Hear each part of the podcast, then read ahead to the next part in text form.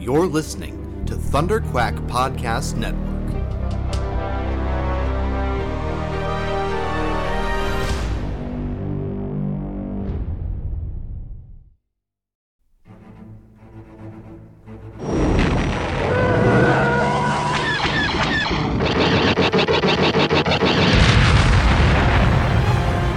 Ha!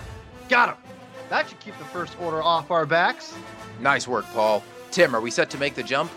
Yep, the engines are primed and coordinates for the rendezvous are set. All right, strap in and let's get this intel delivered to the Resistance. Punch it! You're listening to Star Wars The Saga Continues.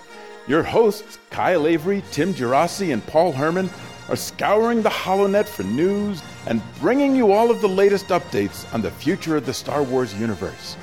And the future is bright indeed. So we invite you to join us on this exciting journey as the saga continues. Hey there, Star Wars fans, and welcome back to a brand new episode of Star Wars The Saga Continues, your podcast for all the latest news, rumors, and updates on The Mandalorian, future Star Wars films, and all the cool and exciting projects coming up in the Star Wars universe. As always, I'm your host, Kyle, and I'm joined by my co hosts, Tim and Paul. How's it going, guys? What's up, guys? Doing good. Still a little quiet on the Star Wars new, news front lately, but still excited to be recording this episode for what we're going to be talking about on this one. So it should still be a lot of fun. Yeah, this is uh it's gonna be fun. I haven't talked to you guys in a while. It's been it's uh, I missed everybody and I, I was really hoping to jump on this episode. I didn't know if I was going to and I, I'm able to and yeah, I just wanted to quickly announce I've, I've got a new YouTube page. If you didn't know, uh, it's the Comic Binge on YouTube. It's also a podcast, but we recently just launched a brand new YouTube page for uh, video content. Really excited about that. So check me on over there. These guys will eventually make their way over there at some point, one way or another. We'll we'll figure out something. So yeah, it's definitely good to have everybody back together again. Um, yeah, we've only, this is only our third episode of the year. There hasn't been a whole uh, a whole lot of news so far this year, but um, as we did when the news got slow last year and we did the the commentaries for the Ewok films, we're going to start doing some commentary episodes and some other fun topics and stuff coming up here. So uh, hopefully we should be putting out a bit more content regularly, um, starting with the uh, commentary of the Clone Wars micro series from 2003. Um, so we're going to do just the first volume of that today or the first season. Um, and of course, we've also got a few news items to go over. So we're going to go over the news first, then we'll jump in and do our commentary of the Clone Wars micro series. Um, so if you've got, if you happen to own a copy of that on DVD, which is what we're all watching it off of, and you want to watch it along with us, go ahead and get that ready and cue it up while we're talking about the news. Um, some of you may just have to listen, or I don't know, maybe you can, because I remember I also bought these on iTunes back in the day, so you can watch along that way. Um, although it's not going to quite be the same format because I think the DVD is the only version where it just flows, you know, seamlessly between episodes instead of having like a, you know the titles at the beginning on every one of them. Um, but yeah, should be fun to talk about. And then of course at the end we'll kind of have a little like general discussion about that. And it's been a while. It's actually been a long time since I've watched these and uh, Same here. really had a good discussion about it. So it should be fun. Um, and actually, part of the reason we wanted to do this too is we kind of wanted to do something along the lines of uh, just going with the, the theme of Star Wars animation. Because the first uh, bit of news that we've got to talk about is that we have an official release date for the Bad Batch. It's going to premiere on Disney Plus on May 4th. Um, so last year we had the Clone Wars ending on May 4th, and this year we've got the Bad Batch starting on May 4th. So perfect timing. Um, but you know, with a, a, new Star Wars animated series on the horizon, we thought it'd be fun to go back and look at um, one of the older ones. Um, but I'm excited for this. Of course, we've talked a lot about the Bad Batch in the past, um, and we don't really have you know a new trailer or images or anything like that to talk about. But uh, nice to know when we'll finally be able to watch it. Yeah, definitely. I mean, I'm hoping we get a new trailer before the series premiere. I think we probably will. Oh yeah, probably. Still, Especially even if we don't. Well, I was just going to say, especially because the the trailer that we did get back at the investor call was only labeled as like a teaser, so we still have yet to get like the Bad Batch official trailer. That's true. I forgot that is kind of referred to only as a teaser. But I mean, if that was the only one we got, I mean, I necessarily wouldn't mind because it did its job as far Yeah. as selling just how Mhm. great Mhm. I think the series is going to be. So definitely glad to have a date to look forward to and to mark on the calendar when we can see the first episode. Not surprising that it is May the 4th. Uh, it is kind of cool to think about, though, how kind of you mentioned, Kyle, that we got the final episode of the Clone Wars on May the 4th, and then the first episode of kind of a continuation of the Clone Wars, I'm going to say. Um, and just Star Wars animation in general premiering on May the 4th is kind of cool synchronization there to think about. But then also, too, I think in the announcement how it's going to premiere on May the 4th, which I believe is a Tuesday this year. But then the second episode and then every episode after that will be premiering every Friday, kind of like all the normal uh, release schedule for Disney Plus. So, so we'll get Yeah. two episodes in one week, which will be cool. Yeah, that'll be nice. Which I think the same thing happened for. We got that with season one of The Mandalorian, right? Yeah. mhm. Yeah, Yeah, yeah, yeah, yeah. yeah. Well, So- it, that that debuted on a Tuesday, and then it, we got the second episode later in the week. yeah, yeah. It was a Tuesday and then a Friday, which is the same thing we're getting here with Yeah. Bad Batch. Yeah, I wonder if they just did that because it's May Fourth, but don't. Probably. either way, it's nice. Yeah, ni- but you know what? Nice touch because I, as as Tim will tell you, we Tim and I have kind of we haven't coordinated all the time, but we kind of we've always we, we try to do something special for Star Wars Day. It's, Mhm. I mean, every day is Star Wars Day, right? But the thing is. When it's a special, special day, you gotta, you gotta, you gotta, gotta do something celebrate. special. Yeah. you gotta celebrate in a unique way that you know you don't typically do. If you just say, I mean, you can do whatever you want, but for me, I don't want to just say, oh, I watched A New Hope today. Like I want to do something a little more like crazy. Like one year, me and Tim watched Droids cartoons. Like, that's how we celebrate Star Wars. Yep. Day, you know, so, something crazy like that. Like, and maybe we'll have to coordinate some kind of like thing for.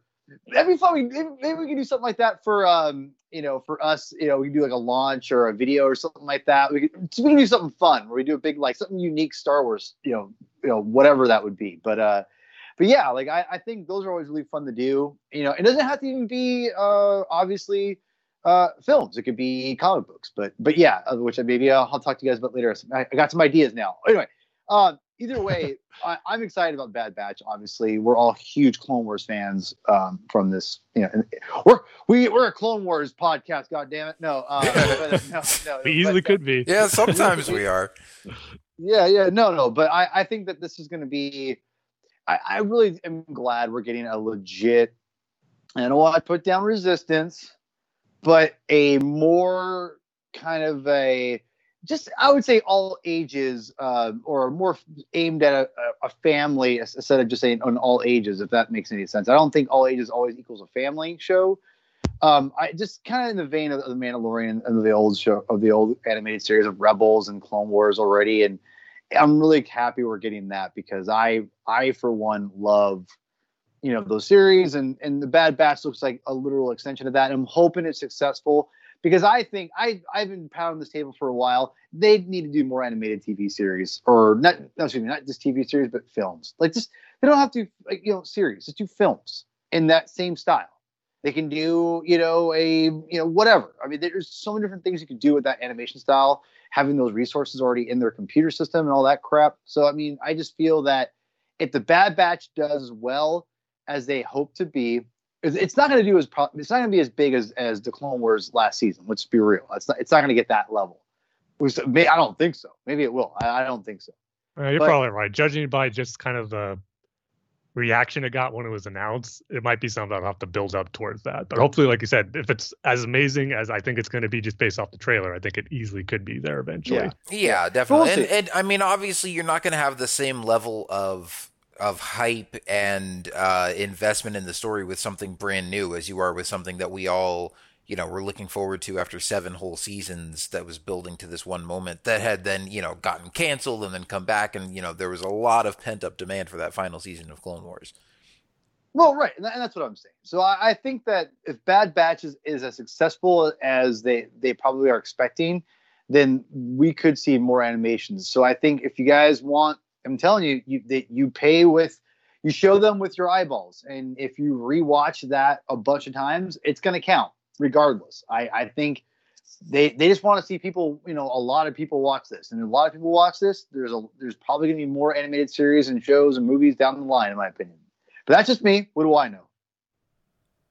Yeah, I don't know. We'll see. Um, and I mean, I, I'm sure with the possibilities of of Disney Plus and the stuff they've got at their fingertips, this probably won't be the last Star Wars animated series we ever get. But um, uh, who knows what may come after this? I'm just excited to see what they do with the Bad Batch. So uh, less than two months to go before that comes out, and we'll all get to watch it together May 4th, and that'll be a good time. Um, couple other bits of news here. We've got um, a uh, piece of casting news for the Kenobi series, and I guess I had seen this going around. I thought this was maybe just a rumor, but I guess this was reported by Deadline. So this is kind of one of those like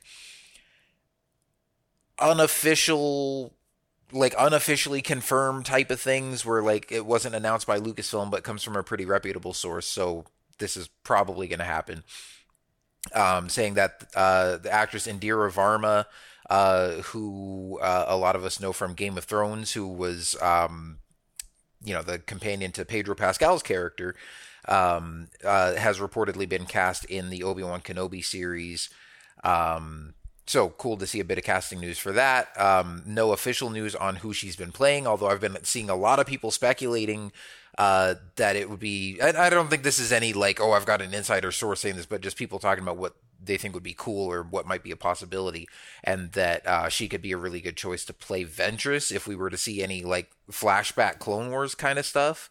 Um, or even if they were to somehow now I'm wondering I mean, I know we got the Dark Disciple novel. I wonder if that if they're going to consider that canon or maybe just decide to have Ventress still around during the time of the Kenobi series.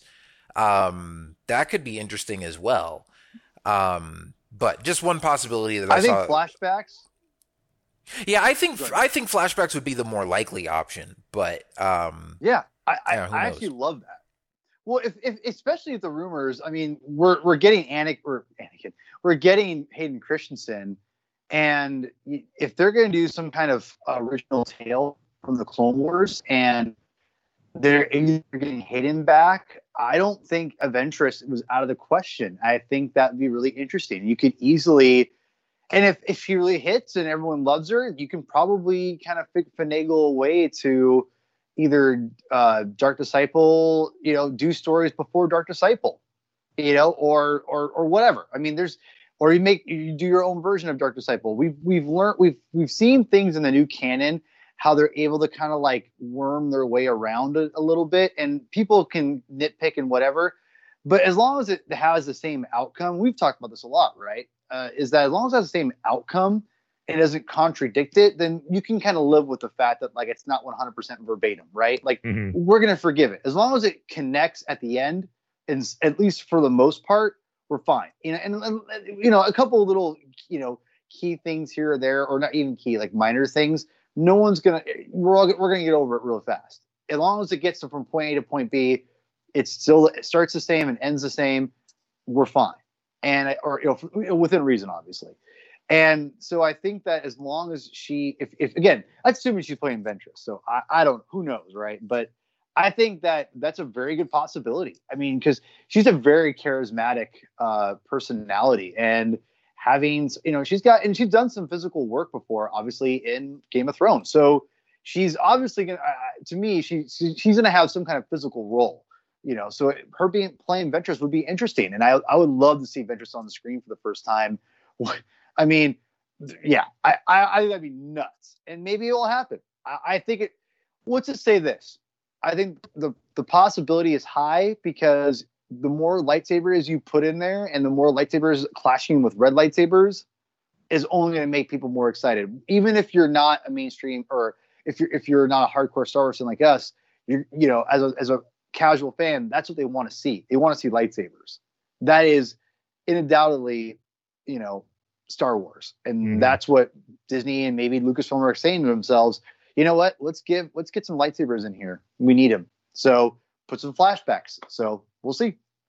Yeah, and they've already proven too how successful bringing animated characters into live action has worked with the Mandalorian season two, in, played by the same voice actress live action, then also played by a brand new actress in live action with Bo Katan and Ahsoka. So they know it can work both ways, and they're going to do that with Ventress. I mean, I have all the confidence in the world that they'll make it work if that is the direction they decide to go, or she could just be playing a moisture farmer on Tatooine that Obi Wan encounters and is a secondary lead to Obi Wan and whatever he's going to be going through on Tatooine. So who knows? But kind of what you said, Kyle, at the beginning is just great to get more news about this series. That just makes you come to realize that this is going to be happening very, very soon. That production will be starting on this series, which I know for us and a lot of people is our most anticipated of the newly announced Disney Plus Star Wars shows. So just any type of news we get surrounding it, knowing that production will be starting soon is just exciting in itself to find out about. Yeah, it's funny because this kind of makes me think back to like those early casting rumors about the Force Awakens, or when we got uh. casting like ca- cast announcements, and then we started speculating about, oh, this character or this person's going to be Thrawn, and this person's going to be Mara Jade, and you know they're all completely new characters that were not tied to anything. Um, or even like the the guy who plays uh, the Sword Master in, in season th- uh, season one of Game of Thrones. Um, you know the the what do we say to the God of Death guy. Um, and he was cast in The Force Awakens and just ended up being like an extra at Maz's castle. Like, and we were all speculating, oh, he's going to be some great Jedi sword master or something like that. So maybe she won't even have that big a role. Um, but even if she does, like you said, it could just be some random person on Tatooine that gets involved in Obi Wan's story. Um, but but I, if, if she if she were to play if she is... no if she were to play Ventress though, um, you know, just because like you were saying, Paul, I don't think it's even just about lightsabers because also like we we know that Vader's going to be in this in some capacity, and also of course you've got Inquisitors and stuff. But I also think the response to the final season of Clone Wars really showed them how much interest there still is in that time period and those stories. Because obviously when Disney took over they were like, okay, time to move away from the prequel era and sort of reacquaint people with the original trilogy and then move on from that into the sequel trilogy. And they canceled Clone Wars and started Rebels. And I feel like ever since then, you know, there's been this clamoring and this section of the fandom that's really become devoted to the prequels and is like showing up big for that type of content. And so I think, um, you know, I, I think because with Kenobi, like you don't have to have flashbacks. You could easily tell a good story about him just set on Tatooine in between episodes three and four and keep the story right there.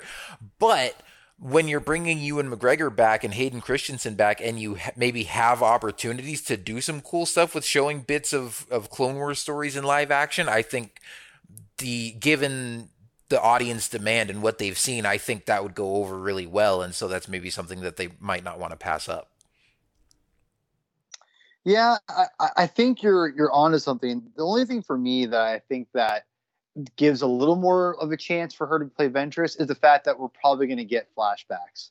And I, and like we all talked about the Clone Wars being huge and everything.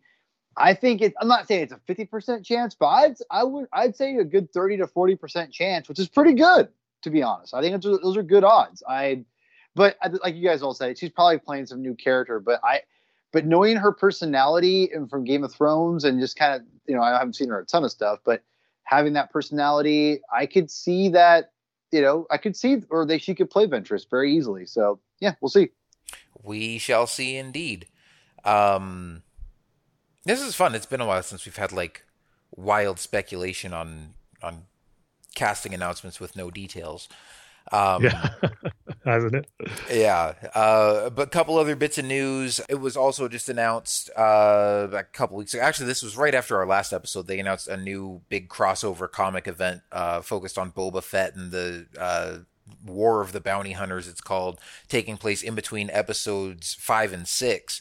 Um, and actually, you know, they decided to, I guess, go in an interesting story decision here where we all assumed that Boba Fett captured Han Solo in Carbonite and took him straight to Jabba the Hutt. Well, apparently, in this comic, he starts out and doesn't have Han Solo, um, loses him somehow and has to track him down. And, you know, all these bounty hunters are fighting over who's going to get Han and deliver him to Jabba. So, um, I know you guys are probably more invested in this than I am, being the big comic book guys, but also it's written by Charles Soule and uh, he has yet to let me down with anything of his that I've read so far. So, I mean, I may wait to hear the reviews on this. And as always, I mean, if I read a comic, I'm going to wait till the trades come out.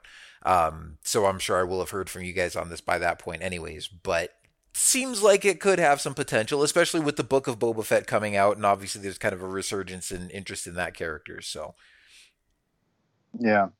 Well, I, I think that this is I, I don't know. It's it's par for the course for for comic books, and and obviously I'm excited for it because Boba Fett. I love Boba Fett. I love crossovers for Star Wars, and I love Star Wars comics. And and I I've, I've been waiting for the trades myself. Actually, Kyle, I have I haven't been reading the uh, besides the High Republic. I haven't been reading the uh, individual issues. I'm kind of waiting for the trades. And, oh wow. Uh, yeah, it, it's it's been really interesting. I, I've been really, I really enjoyed. Uh, I was behind, and I, I, finally caught up with reading the trades recently, a couple of them, and I really enjoyed it. And I'm like, you know what? I'm gonna give this an, another shot. Like, keep trying this, and I may honestly even stop with the High Republic. I don't know, but I've been buying them. I've been buying the floppies for those right now. Um, but anyway, I I'm really excited just because it's it's more more attention on the comic books themselves, and I think the Star Wars comics have been pretty solid. Like they're even though I, again, when, when Dr. you say that, you mean not every other page is an ad. Yeah, I mean, well, yeah, yeah. Well, but I mean, here's the problem. I mean, I I hate saying this, but Doctor Aphra is back in the my my D list again. I'm just like, ugh, come on, man. Like this, it's just not. I don't think it's a very just well written comic. It's just kind of boring. And I'm just I've tried to get into it, and and I Simon Spurrier I thought did a phenomenal job at the end of that. It's funny you know, Kieron Gillen, who's a great writer, great art, you know, he's a phenomenal comic writer. Uh, just you know, did, I could not get into that his stories, and then when Simon took over, I loved, I loved it actually. I thought it was great.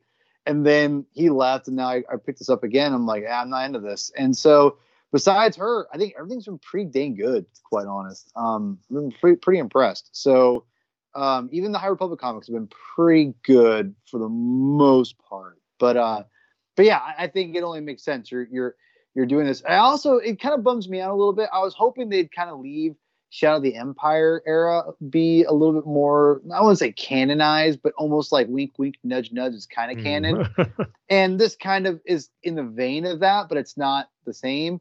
So it's like okay, whatever. It, so it's just kind of they're, they're finally rewriting or writing over that kind of era, which is good. I'm, give me a definitive era, and I like the idea that Boba Fett loses Han Solo and he has to get him back. I think that's a really cool and interesting idea. So, I, and to be fair and honest, I'm just glad we're getting Boba Fett stories back. Yeah, it's been way too long, way About too time, long. as yeah, we said before. yeah, yeah. Obviously, I'm excited for it too. But kind of piggyback off what you said about Boba Fett losing Han Solo. I think that can make for an interesting, obviously, jumping off point to the series and what it's going to be about all these bounty hunters kind of going after Han again. But I just hope it's done in a way that doesn't make Boba Fett seem incompetent as far as losing him. I hope it is something where it, it does make sense where it doesn't lessen the achievement that Boba Fett got by capturing Han in the first in the first place. And so again, with Charles Soule behind the writing of it, I have all the confidence in the world that he'll do something that makes sense and have it be a good jumping off point for the story. But that was my only little bit of concern when I heard this read the synopsis for it. But yeah, just getting uh, kind of a new crossover story focused on bounty hunters with Boba Fett being the focus character, and then kind of having this lead into the book of Boba Fett. I'm not saying that it's going to be directly tied to it, but just getting that steady Boba Fett content throughout the year is going to be really cool. Starting off with the comics, and who knows, maybe he'll show up in the Bad Batch. You never know. Oh, and leading all the way up to his very own series in the Book of Boba Fett is going to be great. So yeah, just the fact that we're getting more, more Boba Fett content this year is what I'm really excited about. So, yeah, long time coming since this whole uh, new era of Star Wars began. So, Boba Fett's finally getting his time to shine. Yeah, definitely. again, I should say. yeah, yeah. Um, and then uh, just a couple quick announcements as far as video games are concerned. Um, there's a new game announced called Star Wars Hunters um, that I think is coming to mobile platforms as well as the Nintendo Switch uh, sometime in 2021, and this is um, it's from Zynga Studios uh, that's done a lot of mobile games in the past. Um, and it's uh, described as like a competitive arena combat game. So I'm wondering if this is going to be kind of something akin to like maybe a Star Wars version of Fortnite. I mean, they released a little trailer for it that doesn't really show off any gameplay or anything, but again, just kind of shows like the competitive nature. Seems seems like it's going to be kind of set like in the underworld, dealing with you know gangsters and, and bounty hunters and whatever, but you get to play as like you know bounty hunters and soldiers and people with lightsabers and Wookiees with axes and um, it does seem like it might be squad based, um, or you know, so maybe you team up with people and play it, but Um, I mean, they haven't released a whole lot of like official details yet or anything, but probably something like I don't have a Nintendo Switch, but I'll probably get this on my phone and try it out. I don't know if it's gonna, you know, be something that people seriously get into, but also, I mean, like I said, if it is a Star Wars game in the vein of Fortnite, I mean, look how popular that is. So, um, this could either get crushed really quickly as just a cheap Fortnite knockoff that nobody pays attention to, or it could actually be pretty good and be uh, something that's able to kind of replicate that formula and put a cool Star Wars spin on it. So who knows? Um, as always with Star Wars games, I'm going to give it a shot, but this isn't. Uh, I don't know, nothing huge, uh, you know, groundbreaking news, uh, especially considering all the other uh, big Star Wars games that we know we have coming um, at some point down the line with like the open world game from Ubisoft and all that. But um, I don't know, seems like it could be fun. Yeah, unfortunately, there's not not really a whole lot that got me excited about this announcement at first because it was announced during uh, Nintendo's Direct that they had. So I thought, oh, it's kind of be a cool new Star Wars exclusive for the Switch. That could be kind of cool. But when they said it was kind of a mobile game that you're also going to be able to play on the Switch and the type of game it's going to be, because uh, I don't, I never played Fortnite, never really had an interest to. So um, I know it's very popular, so I can understand why they'd want to make a Star Wars kind of version of that. But I don't know, unless it gets like highly praised and just really great reviews. It's not going to be something I'm probably going to check out right away. But um, we'll see. Again, they didn't show very much in the trailer, but as of right now, not particularly high on my list as far as new Star Wars content that I'm excited about coming out. But we'll see. Yeah, I have no real, I have no skin in the game, you could say, on this. well, I'll let you guys know if it's good. Um, yeah, you'll let us know about the game. We'll let you know about the comics. now, speaking of games that we know are good, uh, also Star Wars Republic Commando is coming onto PlayStation and, and Nintendo Switch uh, on April 6th. Or I guess, um, yeah, it's coming to both of them on, on April 6th. Um, so that's right around the corner, um, and that's pretty cool because that I think they already re-released this on Xbox um, yeah. a while ago. Like it's it's available as a digital download on there. Um, I mean, it's not. I don't know if I like. I have it, and it's been a while since I've played it, but I don't even remember if it's like a remastered version or if it's just backwards compatible. But this is the first time that it's coming to any platforms other than Xbox and PC. So, um, yeah, it was definitely remastered a bit. Okay, yeah, like well, I said, upscaled. I should say, not like a full blown remaster, but they upscaled the graphics. Well, for for the the current Xbox version. Yeah, the Xbox one. Yeah. Okay, okay, yeah, because I know this is coming from Aspyr, who um, also did like the the recent um, remasters for uh, like Episode One Racer, um, and they've done a lot of other um, re-releases. I just wasn't sure if they had also done the Xbox one, so. Um, but yeah, like I said, it's this is pretty cool if you um, are a longtime PlayStation or Nintendo gamer and you've never gotten to try out Republic Commando. Uh, definitely one that's worth checking out. Um, I mean, it's a yes. pretty pretty short campaign, but a really cool story and lots of cool clone action. Um, and you'll get to see what all the hype around Delta Squad is about. So, uh, yeah, that's that definitely comes with a, a good recommendation from us yeah, just be mindful of the different voices for the clones. That's the only thing you gotta really get oh, over. yeah, that's true. Um, and then last but not least, uh, in a bit of unfortunate news from um, Del Rey Star Wars uh, Twitter account talking about some upcoming Star Wars books, we had known that there was supposed to be an official Mandalorian tie-in novel at some point that was going to tell an original story. That has now been canceled. Um, and there was also going to be like an official Mandalorian visual guide or visual dictionary um, that has also been canceled, and those are no longer being released at this time. Um, and we were kind of speculating about this before the show when we were kind of talking about it. And I would have to assume this has something to do with the Gina Carano firing. Um, the statement that they put out just says, at least uh, regarding the novel, it says, due to the ever expanding world of The Mandalorian, we will no longer be publishing the Mandalorian original novel at this time as the story continues to unfold on screen. Um, but obviously, you know, the, the people have still been talking about the Gina Carano firing and the the possibilities for the future of Cara Dune and what they might do with that character. I still would love for them to just recast and continue on with that character and her storyline, but it sounds like that might not be the case. I've actually heard some some rumors that um, you know, obviously she was supposed to be the lead in the Rangers of the New Republic, but that they might just replace her with Hera Syndulla. I don't know if there's any credibility to those rumors. I actually would be totally okay with that too, because seeing Hera in live action would just be freaking awesome, and that would also be um, pretty fitting just for the story and the time period. It would make sense to have her show up. Um, but I would have to assume that I don't know necessarily about the visual dictionary because I mean, if they really are trying to distance themselves and like not have not put out any Cara Dune related stuff, like we heard that um, Hasbro was like pulling her action figures and stuff. Um, so as far as the visual guide goes, you could just take out the couple of pages that would have her on it. Um, I don't know why you would need to scrap the whole book for that. But if she was going to play a big part in whatever original story this novel was going to tell, um, I could see that maybe being a reason why they would just scrap this. Um, they did say that they're still excited to work with the author Adam Christopher, who was uh, scheduled to write it. So maybe he'll work on another Mandalorian project in the future. Um, or it, it, they do say they're already working with him on a different Star Wars book. Um, but they don't specify if that's Mandalorian related or not. So who knows if they're just going to like scrap it and start over and it's going to be a different Mandalorian story or if he'll end up writing something completely different. But, um, unfortunately, I mean, and, and again, there's no confirmation that this actually has to do with, uh, the Gina Carano thing, but it seems to me like this is probably just another unfortunate casualty of that whole situation. Yeah, you just couldn't help but think about it when you saw that announcement. At least I did too. As far as I wonder if there's more to it than what they were saying in the official statement.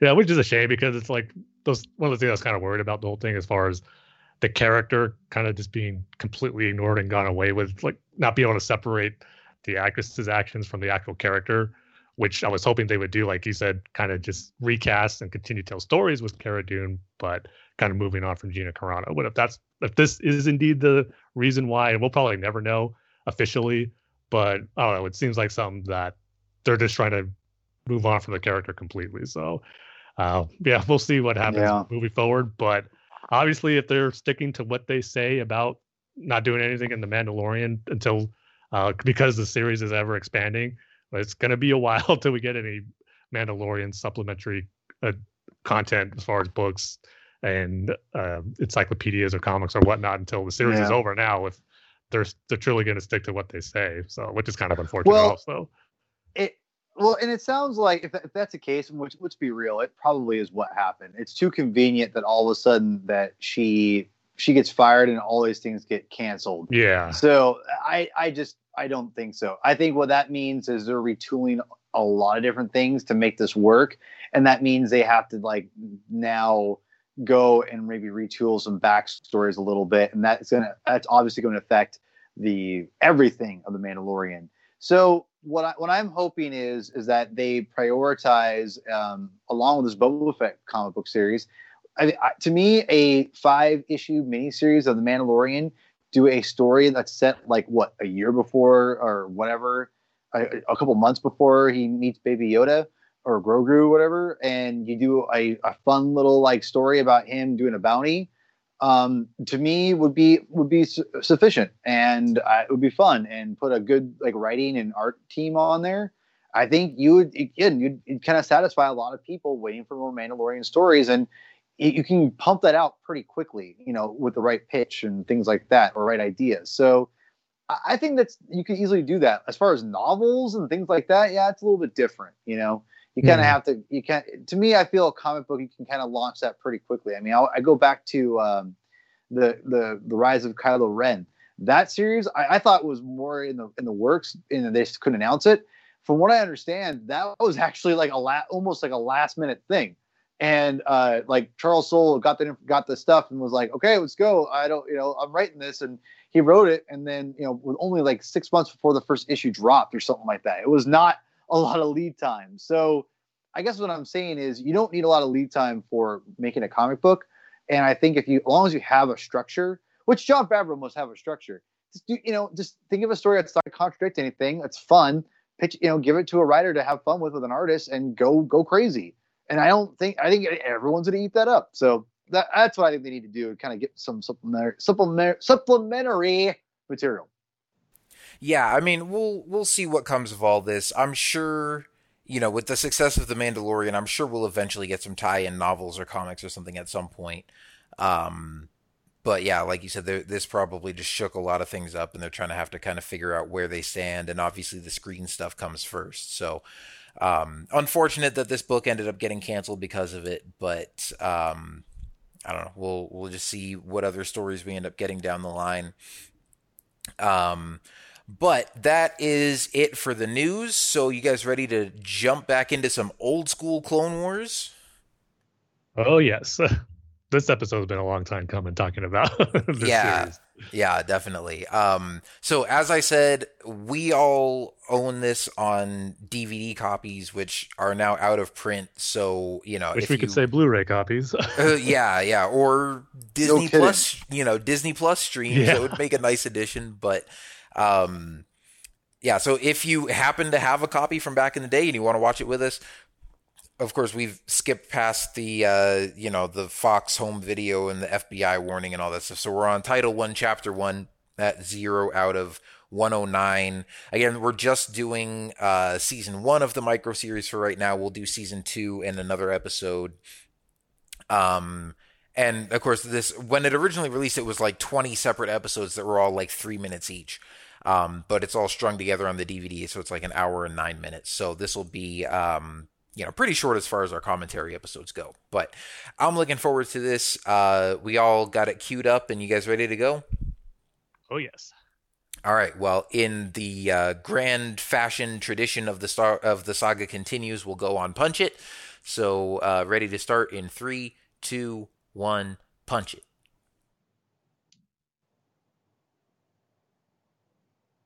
I always like this short intro too, just kind of like that transmission style Yeah. intro of the title card. Yeah. Something different. And you know what's funny? So right here with this uh, opening scene, um, you know, of course, you got the little silhouette of Yoda, and then he lights the lightsaber, and the whole clone army comes in behind him. And the music that they play, and there's obviously some original music in here, but this came out like right after Attack of the Clones, and so there's a lot of Attack of the Clones music in here. But I think the music in this scene right here is. Um, I think it's the it's one of the Jango Fett tracks from the Attack of the Clone soundtrack. I think it's the the one where he's chasing Obi Wan through the asteroid field. Um, but this music always makes me think more of the Clone Wars micro series than it does of Mm. Attack of the Clones because I watched this so many times back in the day, and just you know when it, just that cool opening shot of just Yoda alone in the field, and then as soon as he lights the lightsaber, that music kicks right in. That just that's sort of the most iconic use of it in my mind. Yeah, Also I love love the shot this- too of the I- clone troopers. Yes, Yeah. from the uh, from Jabiim. Um, Yeah. I think that's where that's supposed to be. Which that's still maybe my favorite Star Wars comic of all time, The Last Stand on Jabiim from the Yeah, that uh, was such a great those art. Dark Yeah. Horse Clone Wars comics back in the day. I love that whole Republic series. That was so good. You Yeah. read comic books? I I read a lot of them back in the day. You'd be surprised. Just Clone Wars and Knights of the Old Republic. That's pretty much it. I, I, well, I am surprised. So you're right. Yeah, no, I think, and again, I would just get Mhm. the the trade volumes, um, especially because I got into those comics like years after they'd been out. But I think there were like maybe nine volumes of those old Dark Horse comics that took place in between bought them episodes two and three, and I think I had I owned maybe like six or seven of them. I didn't complete the whole set, but um, Yeah. there were a few of them that were really good. Yeah, I uh, actually rebought them recently. Um, I, I have done commentaries for this before, um, long time ago with Star Wars with friends, and I'm not sure if, if I've said it on this show, but um, I actually, when this first came out, I, you know, this is when VCRs were still a thing in in, in TiVo, and I Yeah. was so TiVo. I was yeah, and I was so in and out of my of the house I was living at um, with my parents because I was you know trying to play music and never wanted to be home, and I could not find a time to watch these. And it wasn't until I was visiting one of my best friends in the world, Dave Valdez, aka Father's Figures, years ago. We're visiting his house, um, and he had recorded all of them on a VCR um, in in the in order and I, I was able to actually sit down and watch them all finally. You know, later I think I was, I was visiting him later, later that summer, and it just blew my mind how good this was. I, I could not believe how good this was, and I remember I could not wait to buy it on DVD because I knew it was happening back when Disney, you know, or not Disney, but when things were on, on physical media and was fun to collect things. Disney, wink, wink. Um, and uh, you know, I, I could not wait to pick this up and and watch it over and over and over and over and over again. I mean, I did. I watched the crap out of this, and yeah. yeah, I, I it was it was it's interesting because I just at the time of my life I just could not invent. I could not sit down and give this what I wanted because it was a hard. I didn't know when it was on. It was hard to figure out for me. You know? Mhm. Yeah, because So- this this would be on on Cartoon Network, and they would just show you know again these little three minute episodes like in between half hour episodes of their other shows. Um, Yeah, exactly. Now, I'll say for me, I never watched this when it was on TV because I think at the time, like we just had you know the most basic cable or whatever, and didn't even get Cartoon Network. And so I remember having friends that would talk about it, um, and I never saw it until. I don't, I don't, I honestly don't remember what first like piqued my interest or turned me on to it, but I got the DVDs. It must have been the year Revenge of the Sith came out. Um, because I, I don't think I got both at the same time. I think I got season one and then season two, but I got them both like around the same time. Like I might have got one for my birthday and one for Christmas. Um, you know, in those months following uh, Revenge of the Sith coming out. Um, so I never saw them while they were on TV for those couple of years, but you know, got into it shortly after, and my first introduction to it was just watching it on DVD. Um, but yeah, I, I love this stuff. I love the animation style. I love just the action of it. Obviously, and you know, we'll we'll talk about this as far as the overall story goes. Like, I think by now we can all agree that the the Dave Filoni Clone Wars is better just because it's gone for so much longer. It got to go into so much deeper storylines. Um, just it being a half hour format, and this is obviously just more kind of stylized and action packed, and it's real quick. But I remember for those first couple years of Clone Wars, a lot of people still would claim that this was better. Um, and I took to the the Filoni Clone Wars pretty quick. I'm just going to call it Filoni Clone Wars because you know rather than 2003 versus 2008 or 2D versus 3D. But um, you know, I, I thought right from the get go that I liked what they could do with that longer format with the storytelling. But I've always thought that just the stylized animation and the cool short little stories they that they told with this were really fun. Yeah, this was a big deal because I did watch them as they aired in premiere on Cartoon Network, and just getting Star Wars on TV. This was kind of really the first time for me getting that. I mean, I was a little too young with the droids and the Ewok animated series, but getting this one, even though they were shorts, it was a big deal to kind of get new Star Wars content on TV in animation. It was just really cool, and despite them being so short, I just couldn't wait every day to get them. It was funny, just going back to a little bit of the space battle we got, um, where they would actually have preview clips of the next episode and just giving how short the, they, each episode is already. The clips would be like five seconds and they'd go mm. by so quick. And one of them for the second episode was that class of spaceships going at each other this episode. It was just like five seconds. And you're just like, what the? It's over already. it's just crazy how things were back then and how things were put out and now how different they are now. And just, I am glad that these DVDs put them all together as one long story. I, that's something I wish kind of the Yeah. Clone Wars, the Filoni Clone Wars Blu-rays would do, or just have an option where you can just watch one arc all the way through. But speaking of big deals, Mm. this episode right here was a big deal, focusing on the clone troopers. I mean, just coming off the heels of Attack of the Clones and just seeing how awesome they were in their introduction in that movie. I couldn't wait to see more of them, in particular episode three, before we knew about the series. But getting this episode focusing all about the clones, kind of like their Black Hawk Down story right here. And it was just awesome to see them with this. They didn't say a lot, even the voice actor. It's not D. Bradley Baker, and it wasn't really making an attempt to sound like Temuera Morrison either, but they still had a cool voice effect too. But I just loved everything about how the clone troopers were done in this episode. And this it's on display right here as we're watching. I just love this whole episode and this whole sequence here. Well, I think right here is where I, to me, this is where the clones I think became they came into their own right here. To be quite honest, I think Attack of the Clones fair, was such yeah. a, that was such a um, you know just a. I'm not going to say they were derivative because they were supposed to be to emulate the uh, the, the coming of stormtroopers. They're Mhm. like the precursors, right? And, and that was evident.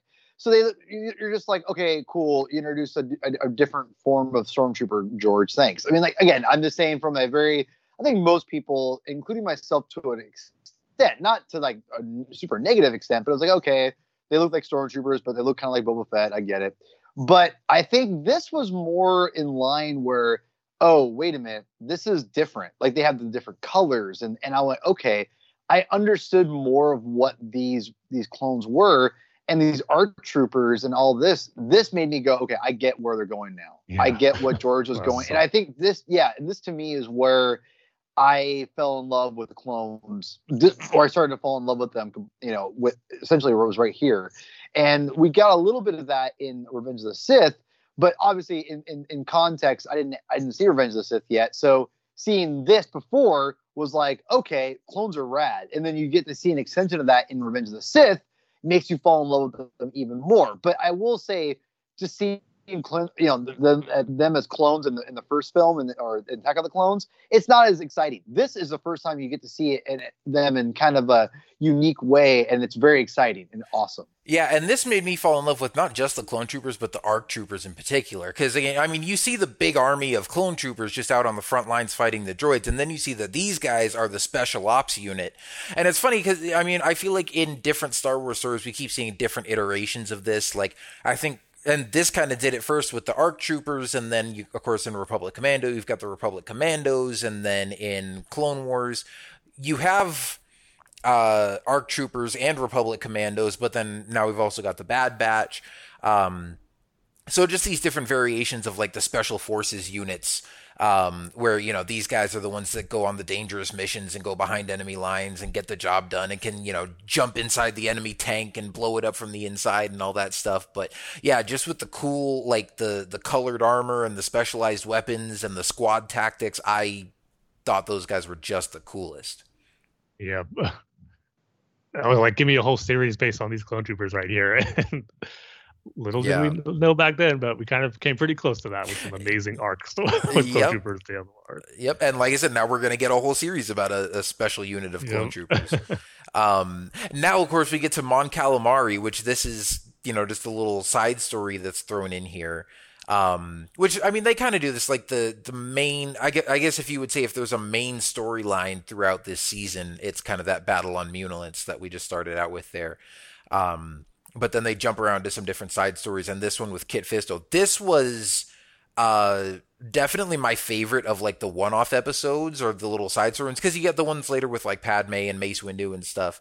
Um, but I remember when I was watching these back in the day, like this was probably my favorite single episode out of this whole thing. I just thought this was the coolest thing, seeing clones in scuba gear, like underwater droids, Kit Fisto with the lightsaber, and like just how the lightsaber looks underwater. This is just something complete like a, a completely different type of Star Wars battle that we had never seen before. And I thought, and plus, I mean, Kit Fisto just has a cool design, and you know, he was fun to see in Attack of the Clones. But seeing him really in his amphibious element here, and then of course, what we'll see in a in a minute here, him using different types of Force powers and manipulating the Force underwater to create these like, you know, big bubble like energy bubbles and stuff. Um, I just I love the imagination of this. And I forgot how cool looking those clone trooper scuba gear armor is. It looks really cool with the black paint and the tanks that they have on Yeah. the backs. It looks awesome. I'm trying to remember for the Mon Calamari arc that we got in the Filoni Clone Wars series. Did the clone troopers, uh, for some reason, I want to say, did they still have that si- similar coloring where like the, the black paint on them, or were they? I don't remember. I know they did have some variation of like scuba gear. I would honestly have to go back and look. It's been a while since I've watched those episodes. Same here, yeah. But and just made me obviously that took a lot of inspiration from this too, even having uh you know, Kit Fisto be part of that battle as well and having him swimming around shirtless and everything. Um and the the conflict between the Quarren and the Mon Calamari. In fact, I think I'm trying to remember if the like obviously this stuff is considered non-canon, but I I forget if in the Clone Wars uh in the Filoni Clone Wars series if they mentioned that being like the second battle of Mon Cala. Um I feel like there might have been some reference that made it seem like basically like this version of it could still kind of be canon. Um like it wasn't the first time that they had battled there. But Yeah, I'd have to I'd have to go back and watch it again. Yeah, I think that's an arc gonna have to revisit soon to find about the trooper armor and the dialogue. Yeah, but obviously that trademark Kit Fisto smile. And yeah. then I, I, wanted to mention this earlier, just when you see that shot at the very beginning um, of Anakin lifting off on his ship on Coruscant and like watching Padme as he leaves. I love that Jedi starfighter. Um, you know, just with the the blue and white stripes that's kind of reminiscent of his pod racer, but just the way that Anakin has tricked it out with like the beefed up engines and laser cannons and stuff. That that particular Jedi starfighter is still like one of my top three favorite Star Wars ships. Yeah, it is a really cool design, but that's something that would be nice to see in live action. Mm-hmm. maybe one of those flashback Kenobi sequences. I was, I was, all, it was always one of my biggest disappointments that we never got to see it in the 3D Clone Wars series. I'm guessing it's probably, you know, maybe just a design that George wasn't crazy about. Um, or he figured, you know, since Anakin's a Jedi Knight now and we're getting closer to Revenge of the Sith, he wanted to have the yellow ship to, you know, go with like the yellow one that we see in Revenge of the Sith. But um, I don't know. I would have loved to see more of that. I remember when uh, they came out with a Lego set of that ship a few years ago, and I swear to you, I have never snatched a toy off a shelf faster in my life. Because it was this that must have been back in like I don't know 2014, 15 when that came out. Um, and I remember just seeing the announcement of it. You know, there was like a wave of of uh, Lego ships that they announced, and I just remember scrolling through the pictures just kind of casually because, you know, I'm not a huge Lego collector. And I saw that Jedi Starfighter in there and my jaw hit the floor. And then I remember just going to uh, going to look for it at a Walmart one time. I was on my way home from somewhere and decided to just stop at Walmart and take my chances and see if they had it yet. And I was combing the shelf, combing the shelf, and I saw it, and I snatched that thing so fast I almost punched a hole through it. Damaged it before you even opened it. Yeah, we get our first look at Dirge. Mm-hmm. He was always a cool looking design, I thought, right off the bat when I saw him. But then when we get to that chapter where he fights Obi Wan, some of the stuff he could do was pretty cool. But just his design in general was awesome. And correct me if I'm wrong, but he did he was created for this first. Like I know he appeared in some comic stories later down the line, but I want to say this was his first appearance. I believe it was, yeah. Um it's hard to tell though because I mean there was so much it's kind a of comic I think. Well, there Is was it? so there was so much kind of interconnectivity yeah. between you know the, like this Clone yeah. Wars stuff was obviously a, a big multimedia project um, in between episodes two and three, and I'm sure the you know the artists working on like this stuff and the comics and the novels were all kind of collaborating.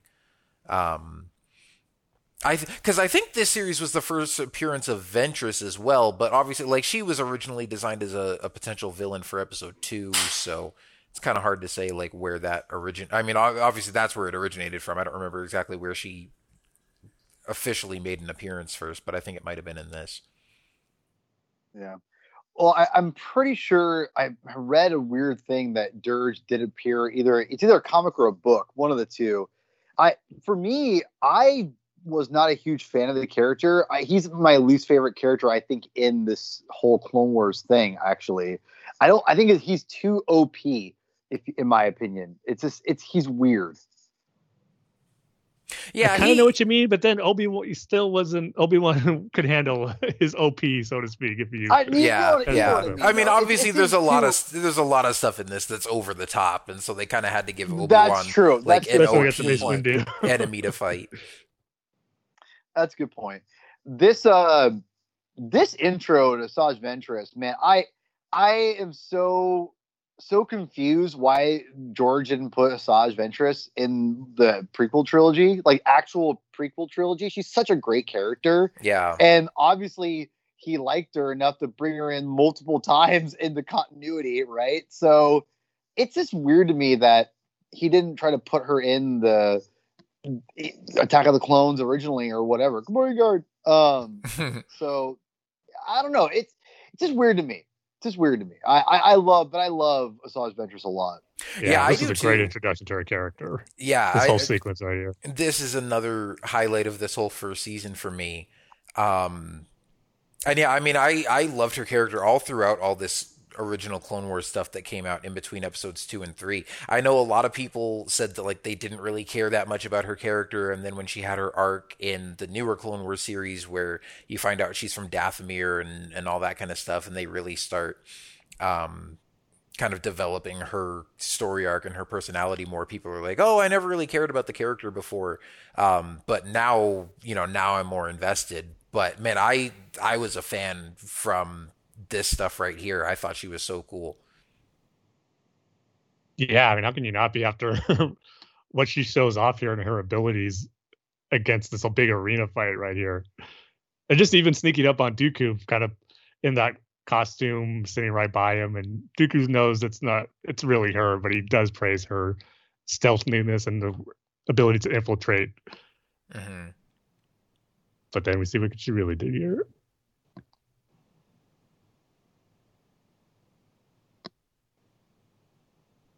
Now, Yeah, were you guys kind of familiar with the Genndy Tartakovsky animation style with any of his previous shows before this, or was this kind of your first exposure to his animation style? I think, well, because I know the other thing he's mainly known for is Samurai Jack, and I hadn't seen that. But what else has he done besides that? Because I was actually just familiar with more of his earlier comedy Cartoon Network shows, like Dexter's Laboratory. That was my always Okay. my favorite of his. Okay, yeah, yeah. I so I had seen some of. I forgot that he did that one as well, but I knew there was some other one that he did. Um, like I had seen Dexter's Laboratory, but for me, I think, and and I'm not like super familiar with it because I I still haven't seen Samurai Jack, but I know this is the one that people like compare it to the most in terms of Yeah. it just being sort of stylized and like action packed and stuff like that. Um, but having seen Dexter's Laboratory as a kid, like I didn't watch this and go, "Oh, this is the same an- same animation style as Dexter's Laboratory." So um, that wasn't like a big connection for me. But his animation style did work really well with Star Wars. I gotta say, Yeah. you know, how stylized as it is, I think it fits really nicely into the universe. Yeah, definitely. I definitely. did- I'm sorry. Go ahead, Paul. Uh, really quickly, I, I personally didn't really watch those cartoons. I, I had just missed the boat. I was in high school, I think, when they first came out, and I've always I've always watched them on a from a distance, and I liked it, but but it never I never was like I love these shows. I heard Samurai Jack is amazing, and I've always wanted to go back and uh, watch it, but um, but yeah, I I I I like the style. I like the style. It's not my favorite, but I think it works for Star Wars. But I Mhm. think Star Wars is so universal that it doesn't need Star Wars doesn't need have one definitive style. It can have many different styles. I think that's what makes Star Wars so great. It's not one thing. It's so many different things, and and that's goes to credit to George for not I think allowing that to happen, meaning that he pushed for different things all the time. So we could get things like this, and it doesn't come across so jarring Yeah. you just kind of accept it and i think this is a great example of that which i don't i'm, I'm not sure if disney's done a great job or not from that but at least you know george has set him up to where they don't have to worry about it as much because of things like this hmm And I forgot they actually had a duel in this because I knew about Ugh. the whole arena battle. Then Dooku takes her out with the Force lightning, but I forgot about this lightsaber duel they have. I, Yeah. lo- I there's a part This coming cool. up here where he like has the the bedding or whatever like uh dot like block her right here hmm Yeah, that oh is cool. it's so rad ah so good It's just seeing Ventress with the blue and green Yeah. lightsabers is Yeah. striking too. It's been so long since I've seen that. Which is supposed to be it's like her lightsaber and her master's because you know her like in the micro series in the comics she has the same basically the same backstory that they gave her in the Filoni Clone Wars series yeah. where she was uh like orphaned on this planet where there was a lot of war and chaos and stuff and she was taken in by a Jedi master and they go around basically trying to stop all the fighting and and unify the planet and then he gets killed and uh she turns to the dark side and ends up becoming a warlord herself and basically like conquering the whole planet. Um, which that was like the EU version of the backstory, so a little bit different from um but from the official version. And ob- obviously, Lucas- she's not a night sister, but but Katie Lucas went in there and, and did a great job of incorporating a lot of that into there. And, Yeah. yeah, and, and, Yeah. and made an emphasis to do it. Man, I I love her episodes so much. I'm so bummed that Kate Lucas isn't involved in Star Wars. Straight up, like that's I gotta say it because Yeah. I every every interview I read or read or saw with her on the on the Clone Wars series and her episodes, I'm like, dang, she gets it. She's family. It just bums me out that she because I think she could have done some great stuff, man. Because like again, I, the reverence she took to those uh, cartoons and or those stories and and wanted to make sure like she incorporated those things was like really I thought was really cool and I just just bums me out we never got more and you know, I know I'll be honest it sounds like Star Wars fans were or awful Star Wars fans were part part of that problem because I guess even back in back in the day uh, when she was writing she got lots of like nasty comments and was like you know what I'm out of here and bolted from like social media this is sad. This is Yeah. sad. Yeah. Because her episodes are some of the best. Like, Yeah, Yeah. they're favorite. fantastic. Speaking of fantastic, God, I love this. this battle, man. Star Wars Talk about jou- something unique and different. Yeah. Star Wars I like- jousting. I remember it might have been one of the documentaries or bonus features on here. How I don't know if it was Genndy Tartakovsky or one of the animators or writers on it, but just how when we're thinking about battles for the Clone Wars, what would they be like? And referring to the Jedi's as their title being knights. So they would picture, you know, it would be cool, kind of like an old school medieval knight battle where they have javelins and jousting and all that stuff. And it works as Yeah. we're seeing it on display right here. It's really cool. And the first time seeing Obi Wan in clone trooper armor, which kind of became his thing throughout the early seasons of the Filoni Clone Wars too. It's Mhm. become a cool look for the character. Yeah, definitely. Uh, this battle's so cool too. Yeah, I, I mean, you talk about how cool it looks like clone troopers with spears on a speeder bikes. The only thing cooler than that is a Jedi Knight. You know, and I mean, obviously we've Yeah. seen like, well, I get, I know, I guess, I guess this actually is the first time we've seen somebody with a lightsaber on a speeder bike because Luke in um, Return of the Jedi, he doesn't use his lightsaber till after he gets off it. Mhm. And then, of course, yeah, that's just such a cool moment where he sticks the lightsaber right through Dirge, and you're like, oh, Obi Wan won, and then he just starts laughing and pummeling him. And the lightsaber's still in him too. Yep. Such a nice touch. I think I remember reading too. They initially were gonna use Dirge in the newer Clone Wars series. Um, Yeah. they they originally had ideas for using him, and that eventually became Cad Bane instead. Which honestly, I think was a smart move because who doesn't love Oh, Cad Bane? yeah. Oh, because Cad Bane's 1,000 times cooler than this guy. It makes he makes for a really cool battle though. Yeah. Some of the tricks he has. But again, I I do think you know just with how like big and powerful he is, and then you know his whole weird alien thing. Um, I think he's better suited to something that's a little more over the top like this. Uh, yeah, I can see that.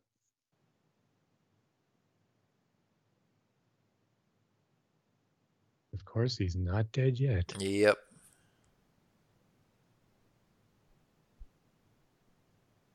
It is kind of funny how like the speeder bikes have like clone trooper visors on the front.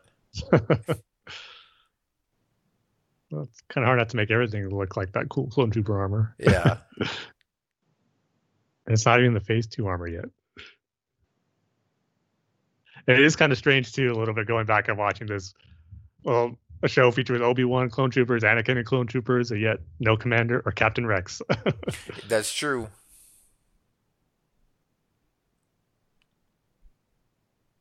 We do get uh, Commander Cody in season two, though.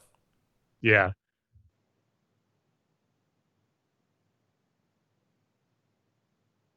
I remember always it's only from the Republic comics, but that character Alpha, who pretty much became Rex in the Clone Wars series, where I believe he was they pretty much named him Alpha, but the only reason they changed it was because they didn't want too many main characters that where their names began with A. Yeah. Anakin, Ahsoka, Alpha, which to me is kind of a strange reason to change that, but you know, I wouldn't change anything about Rex looking back on it. Yeah, now, so. absolutely. Especially because I think Alpha also was a little bit more of like a tough guy. Like, I mean, not that Rex isn't tough. I mean, all the clone soldiers are, are pretty, you know, battle hardened, but um, Alpha was like a no nonsense, like the Jedi said this, but I'm going to do this kind of guy. Um, so I, I think, you know, they, it's not exactly the same character anyways, but, um, yeah, I don't know. It's, I think Rex has totally become his own thing where it's like I can't see him being anything else. Yeah. Now we get to really some of the overtop stuff with Dirge. Yeah. Yeah, this is, and again, I, you guys brought up a great point about how this is all over the top because of the again the stylized idea. Like this is just it's awesome, but it's also ridiculous. It's Yeah. like I, It's like I don't know how well this works for like canon Star Wars, but it works for a Star Wars cartoon. well, it, uh, specifically this style. I don't think Yeah, this yeah. works in. I don't think this works in the Dave Filoni Clone Wars. No, no, though. no. Yeah, yeah. When I say cartoon, I'm specifically talking about like 2D This. like this stylized 2D like Cartoon Network in the afternoon after school, not like yeah, not the Clone Wars animated series or something like that. Because I don't even really refer to like Clone Wars and Rebels as cartoons. Um, I don't know. To, like I know they're all animated series, but I don't know. To me, a cartoon is a little more again just lighthearted and stylized and fun and not so serious in its storytelling.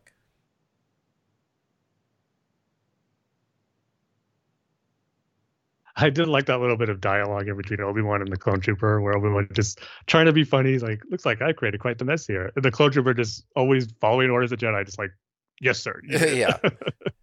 Yeah, like there's another little exchange coming up when Anakin flies by and he's like, That's not one of ours. No, sir. That was Anakin. Yes, Yeah. sir.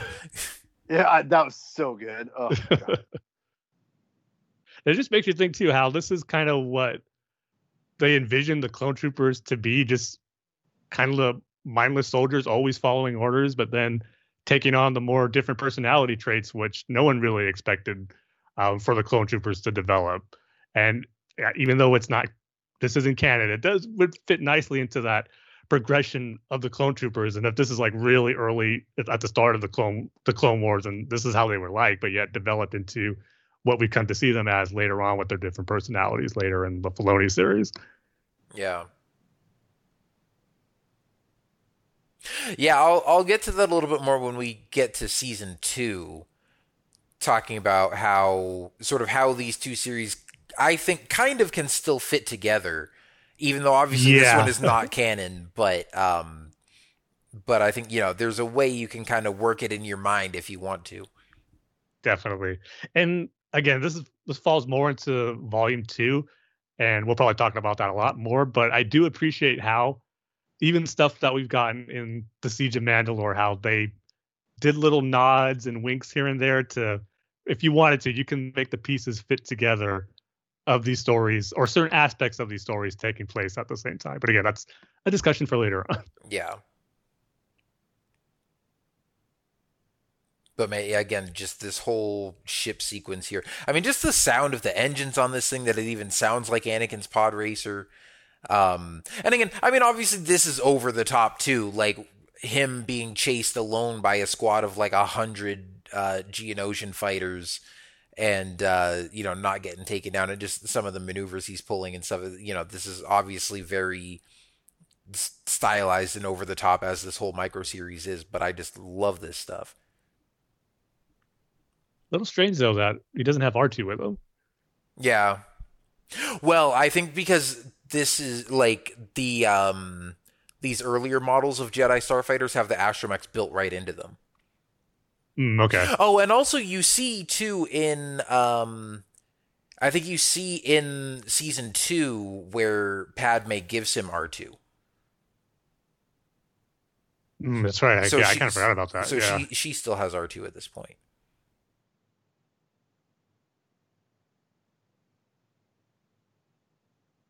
One thing we haven't talked about yet with the series, though, is the voice actors from it and how this was our first introduction of to James Arnold Taylor as Obi Wan, Mhm. to Tom Kane as Yoda, Corey Burton as Count Dooku, but no Matt Lanter as Anakin. And I'm not sure if the what the reason was to get a replacement for Anakin's voice in Filoni's Clone Wars, but I had to say they definitely made the right choice because this actor, while not horrible, you could tell he was really trying to do kind of like a Hayden Christensen impression, but little more. I don't know how to describe it, but it wasn't necessarily the greatest at certain moments. Yeah, and it's funny because I think the actor's name is uh, Mat Lucas, and I think he, uh, um, they actually did hire him on to do Anakin in the new Clone Wars series as well. Um, because I remember hearing that like Matt, so Matt Lanter came on a little bit, like a few episodes into it. Um, and like for the first few episodes, he had to dub over what somebody else had done. Um, before he really got kind of got to make the character his own. Like they brought him in to replace somebody That else. is accurate. yeah, yeah, yeah. and well, Dave and, Filoni- and I and I remember. Dave Filoni said that. Yeah, I remember hearing that, but for a long time we didn't know for sure who that actor was. And then I think it was on James Arnold Taylor's podcast that I was listening to within the past like year or two, and I think that was the first time I heard him confirm that it was uh, the same actor from the micro series Mm, Okay, yeah, I never they knew that. originally brought in. Um, and yeah, because I mean, I, he does do a pretty good Hayden Christensen impression, but like you said, it it it definitely sounds like like it's the opposite of like Alden Ehrenreich as Han Solo, where he doesn't do a Harrison Ford impression, but like he does an excellent Han Solo impression. Like he's he's nailing the character, not necessarily 100% mimicking the actor. Whereas this guy sounds like he's just trying to do like a carbon copy, like Hayden Christensen voice. And you can tell it's not Hayden Christensen, but it's like, you know, it sounds similar enough that it's like, oh, that's what he's going for. Um, and obviously they just decided they wanted to try something different with the character of Anakin and went with Matt Lanter instead. Which, as you said, I think was definitely the right choice. Yeah. we just passed that funny clone trooper moment. Yeah. I don't know, sir. No, sir. Yes, sir.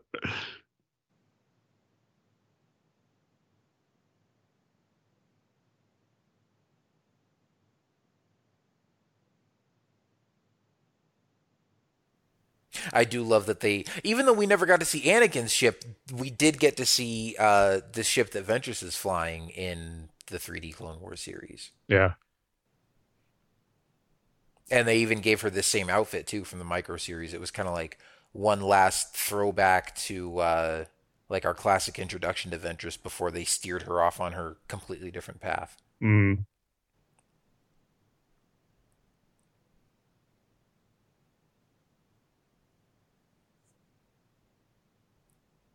And Anakin still being Anakin in the series too.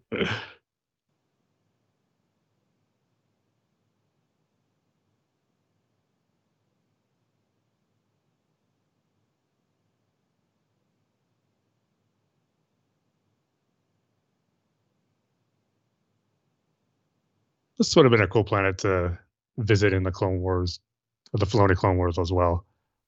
Yeah. It was uh, I say Oh, both locations. I was mainly talking about uh, the one Anakin's going to, the Jungle Planet, but even uh, the Mune's planet.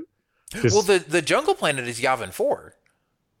is it? Yeah. Oh, that's right, man. that- Yeah, yeah, because okay, you see found- the, I'm- you, s- I mean, you got the, Yeah. the temple ruins and the big gas giant up in the sky. Did you Yeah. forget that? yeah, man, I'm sounding like a newbie on this one. That's how long it's been Oh since my I've seen lord! this. Wow, like, Did you know this is Tatooine? is it? that I did. Yes. Yeah. That I did Oh, know. oh, but no, you didn't. Stop lying. No, I did. I did. Because Yoda Okay, even said it in the beginning. That's Yeah. true. Whoa, Oh, that's that's, what it is. Yes. Hmm. You know what's funny? So obviously we always watch these with our sound off, so we're not like picking up audio in the mic. But I usually, you know, turn on the subtitles before we start. This show is just so it's so visual focused and so just kind of fast paced, fast like an action, um, action packed. That like I forgot to turn the subtitles on at the beginning, and I didn't even realize it until like halfway through like you were talking about something that Dooku said like in the Ventress part and I was like, "Oh yeah, I'm not actually seeing the subtitles." I think it's it's a combination of the fact that like the story is so easy to just follow visually and the fact that even though I haven't watched these in years, I watched them so many times back in the day that I you know, have a lot of it memorized and so it's just like I don't need to hear it, I know what's going on.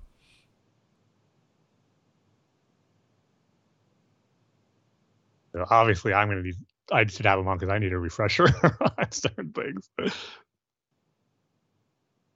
But yeah, I don't remember all the particular dialogue lines. I remember this thing was something from the. I think this showed up in another like comic or novel or something. It's called, like, the the World Devastator or It, something it like that. like yeah, that's Dark Empire. Yeah. oh, They- okay. They're they're it's more of a nod and a, and a callback or call forward, you could say, because obviously the, the world devastators are actually world de- the they're literal. It's they devastate worlds. They they wipe them out. They're kind of like a Death Star weapon, but they obviously use this as a, a, a inspiration for a design. Which this obviously is then used again in the Clone War, or excuse me, in Rebels. Actually, um, this is where the Trandoshans, voiced by Seth Green, essentially is has not the same kind of thing, but it's Oh, that's designed. right. It looks the same, yeah. Yeah, Yeah, exactly it, the it does look kind of similar. But that's going Well- around just like sucking up resources or something, right? No, no, no. Right, right. But what I'm saying is, there it was also influenced by Yeah, yeah, New World yeah. Devastators. So it's basically the same thing. Like Oh, they're just a, a little bit different. Not they're not actually World Devastators, but they're influenced by heavily influenced and taken from those comic books that were World Devastators. Yeah.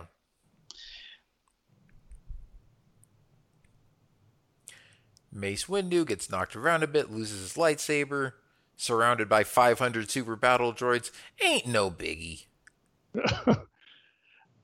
I remember just kind of getting some criticism on some Star Wars message boards. It's just about speaking of OP, how OP Yeah. Mace Windu was here, and just kind of, wait, man, look what he does. to- Yeah, 360 degree force push and just toppling waves of droids like dominoes. I remember some complaints saying how oh, it just makes what we see in the movies seem like less impactful as far as you know what Jedi can do, and versus to what we see in doing animation and live action. But at this in this period of time, where you really just had to separate the two as far as Yeah. what you can do in the different mediums and showing their different powers and abilities that Jedi's could and could not do. Yeah, exactly. I mean, I, even before the 3D Clone Wars came out, I never took this as like 100% canon. Um, even like at the end of the second season when Mace uses like the Force Crush on Grievous's chest and he starts coughing and people are like people would then watch Revenge of the Sith and go, "Oh, like I know why Grievous has that cough. It's because uh, what Mace Windu just did to him." And it's like, "No, it's because when they you know, designed Grievous for the micro series, they were going off of early concept art for Revenge of the Sith, and they didn't know that he was going to have a cough yet. And so then when they got to the end of the micro series and, you know, saw like the final designs for Revenge of the Sith, they're like, oh, shoot, we didn't make him cough. We need an explanation for that. Um, so that wasn't meant to be like the actual canon explanation. And same I with always it. like that explanation though. I always Ye- went with it. Well, yeah, I don't know. I because there was other Grievous backstory stuff in the comics and stuff too, and so I never took that necessarily as, um, like the absolute reason for it. But I mean, same thing applies here with Mace Windu. Like, this is obviously a, a stylized version of events. You know, you're not watching Samuel L. Jackson in Revenge of the Sith going, "Oh, one time that guy." You know, punched holes through 150 super battle droids without his lightsaber, and you know all that kind of stuff. Well, to be fair, I could have sworn that George Lucas actually was quoted as saying, "You find out the reason that he why he coughs in this series." I could have sworn Oh, he said that. He might have because I was actually watching some of the documentaries before we started recording tonight. There was like two of them that were on this particular disc, but just how Lucas kept referring to, you know, the it, it's kind of strange. They're talking more, talking more mainly about Volume Two on this Volume One disc, but Yeah, it's true. Yeah. just saying how Volume Two really fills in fills in the gaps between episodes two and three, and how that second volume leads directly into episode three, and it's nice that we get to see that. And this is coming directly from Lucas too, not just Tartakovsky and the other animators and those who work on the show, but Lucas himself saying all this stuff. So maybe in a different interview he did say something like that, but he always thought of it, at least during this time period, that this was always in connection and a lead up to Revenge of the Sith. Yeah, I was gonna say he obviously went back and changed a lot of that later, anyways. Yeah. Um, and you know, it, it's funny because like. I feel like this stuff doesn't mean as much to George as it does to the rest of us, anyways. Like he's the same guy that said, you know, he sits in an interview with Jon Stewart and makes up on the spot, "Hey, Obi Wan Kenobi's homeworld is the planet Stewjon." Like, you know, I mean, obviously George creates all this stuff and it comes from his head and he gets the final say on it, or at least you know did at the time. But he also, you know, has kind of a, a sense of humor and a uh, th- sort of that perspective that this is all just a fictional story. You know, at the end of the day, that you know we don't need to get super hung up on the continuity and everything. I love this sequence right here with Luminara and Barriss Offee and her create, building her lightsaber on Ilum. Just mm-hmm. seeing the construction of it for the first time, it blew me away. Seeing this when it first aired, it was just really, really cool. Just Yeah, our first look at Ilum and the Crystal Caves and everything. the the tempo looks a lot different. Yeah. the Clone Wars, the 3D Clone Wars. Well, well, it, I'm not sure. I, I'm sorry, I, I missed the last thing you guys might have said, but this was the first time we got to see kind of what a lightsaber and a Jedi Yeah. together. Like Mhm. it, that was really interesting to me, and I really liked that. I was like, oh, so that's what they do for a lightsaber, and it kind of goes back to the ideas that George had a lot of the stuff, at least as, not maybe not from a continuity standpoint, but a lot of the lore of the Jedi. He had a lot of uh, ideas of what he wanted them to be, like Padawans, things like that. Like a lot of those things he had written down in his notebooks. I'm pretty sure, like right off the bat, um, Padawan was an early, early con- word that he used. He just didn't use it in the in the scripts because he didn't want to over, you know, overcomplicate everything. So Yeah. that's why he never he never put that stuff in there. But Padawans, all that stuff, that's all in his original words and, and ideas that he had for like a long time. So I think that over the years he really developed the Jedi and, and what he wanted them to do for like for these kind of specific things. Again, not story based, but more of a structure based, like, oh, Jedi's do this and this is what they do, you know, that kind of thing. That and that definitely developed. I mean, obviously, uh, I, I was amazed that early concept artwork was of Qui- uh, Qui-Gon Jinn in like a Return of the Jedi outfit from Luke Skywalker, you know, and like that was originally gonna, you know, he, he then changed his mind, which I'm kind of glad he did to be honest. Um, but but yeah, like I thought it was really really interesting, and, and but he's always had ideas. It's not like he makes that stuff that stuff uh stuff on on the spot. It's more the things like where's this person from? Like he doesn't care about that crap. He cares Oh about yeah, yeah, yeah. No, no, no. That's what I'm saying. Is I'm not saying that he doesn't. No, no, no, no. I'm no, not saying he yeah, doesn't plan stuff. I'm not saying he doesn't plan stuff out. I'm just saying there's little background details that fans get hung up on, and he'll be like, "Oh, I don't know, it's this." No, no, no, no. I know. I, I and I'm agreeing with you. I'm just saying like it's weird because like he and some things he's like, oh, like this is really important. Other things like I don't really care. It's like it's just weird that he'd care about the process of Jedi's, but not care where where care a really important character comes from. It's Mhm. just weird. yeah. It's like and it's again, that's either- what makes Lucas great too. No, right, right. Well, I, I guess for me, it's like if you're into one, you'd think you'd be into the other, but not George. George is Yeah. only into that. Pro- it's just weird to me. It's it's weird. I think it's just whatever he deems as necessary to the story. Yeah, It- it- yeah, exactly. Because it's not just Obi Wan. You know, we also still don't know like Yoda's home planet or Mace Windu's or you know anything like that. There's a lot of just background details that have never been filled in, but that just aren't consequential to the story.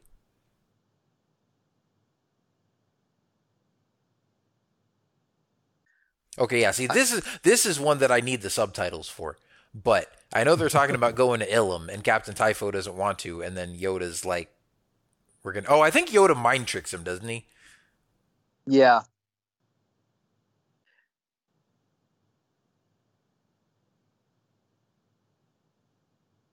I remember right, like these this whole first volume, these chapters they weren't aired all the way through from the beginning to end. What's on this disc? There is a little bit of a gap yeah, um, between these because it was almost like the second volume is season three. This is right now what we're watching is actually season two, at least when they were first coming out and what they were referred to. Because there was a pretty big gap between the first batch of chapters that we got on this disc to what we're seeing now.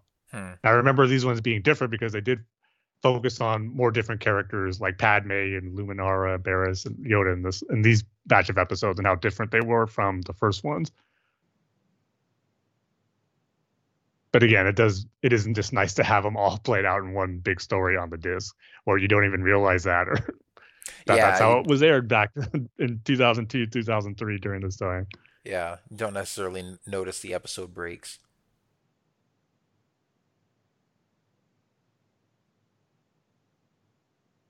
I always liked this outfit Yoda had with his cloak and hood on, and the little space for his ears to come out of it as well. yeah, and they've got that in Battlefront too. Actually, I'm not even sure if I ever thought about the like his hooded outfit in Battlefront being a throwback to this, because this is really the only time, as far as like on-screen stories, where we see Yoda with a hood on. Yeah.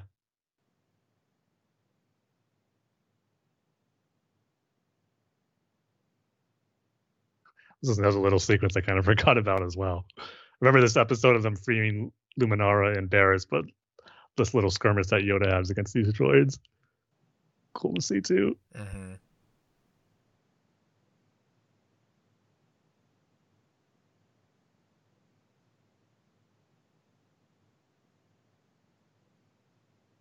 So the exterior of the temple on Ilum looks kind of similar to what we saw in Clone Wars. No, probably not exactly, but more so than what the inside definitely looks Yeah. like to what we know it to be now. Yeah. Definitely not as majestic as the interior of the temple is in the Clone 3D Clone Wars.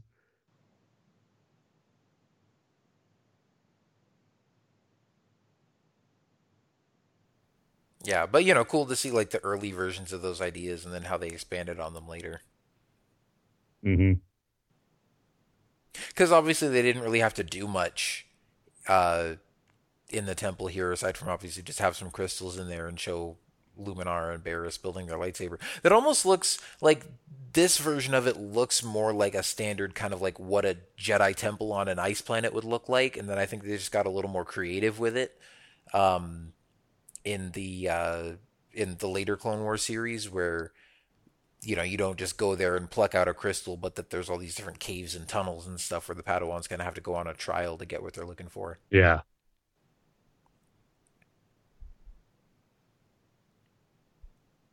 Oh yeah, and I remember back in the day, everybody being obsessed with this Padme outfit too.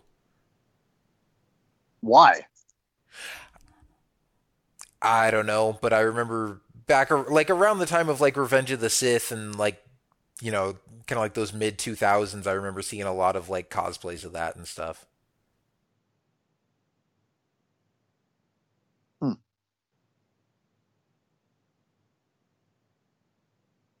Interesting.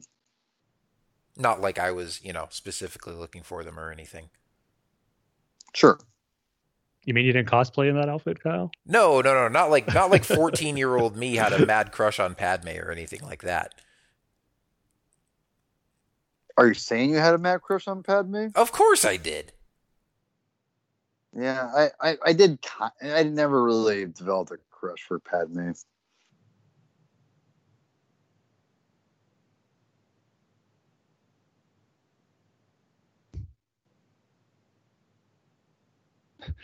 Is Padme casually using 3PO as bait to get her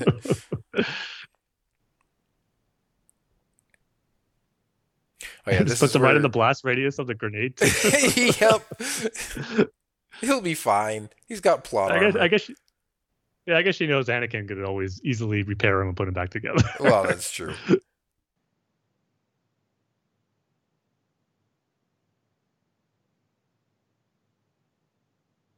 yeah, see, this one's going on longer than I remember. Well, I think this was two episodes. might have been two or three. I think it might have been three Hmm.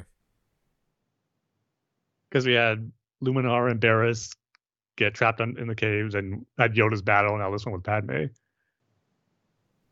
Yeah, but I think the Luminara and Barriss fighting in the cave, I don't think that was the whole episode. Like I think you see them get trapped and then you see uh, Yoda answering their call for help and that's all like in the same episode. And then we find out Dooku was behind it all along. What a shock! Dooku. Oh, it's that planet you forgot. That's that new planet that I wish showed up in the Yep. animated Clone Wars. And really cool if it came in a, a movie too. Wouldn't that be awesome? Yeah, you know, there, I think there's an Easter egg where you actually see this in A New Hope somewhere. Oh Really? my god. I had was no it a idea. special edition uh, enhancement that they jeez. made? it, Was it was in some of the it was in some of the special edition shots. Yes. Okay, I'll have to go back and check it out. I feel like such an idiot for not remembering Oh, that. stop. The big of a deal.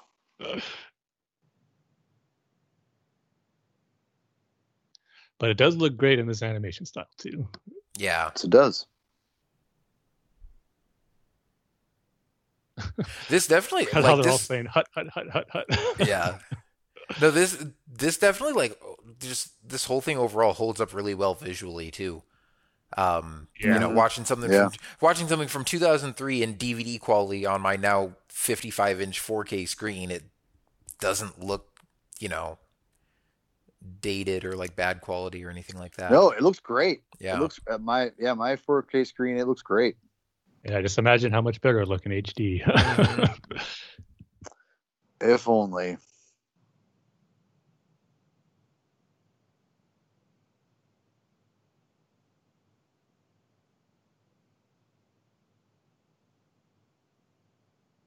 I love this is probably my favorite one of this of this disc.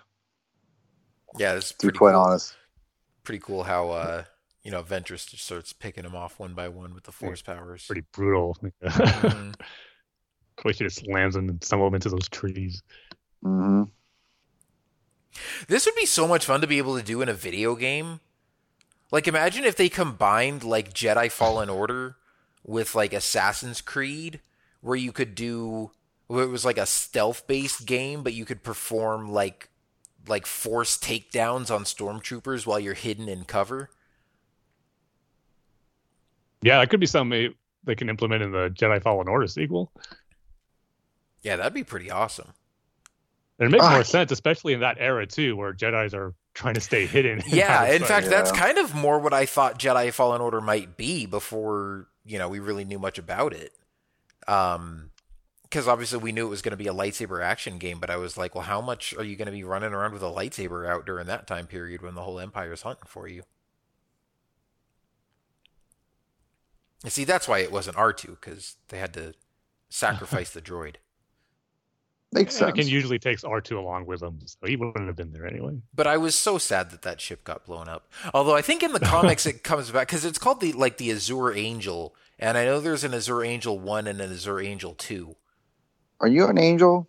that's why you named it. Yeah.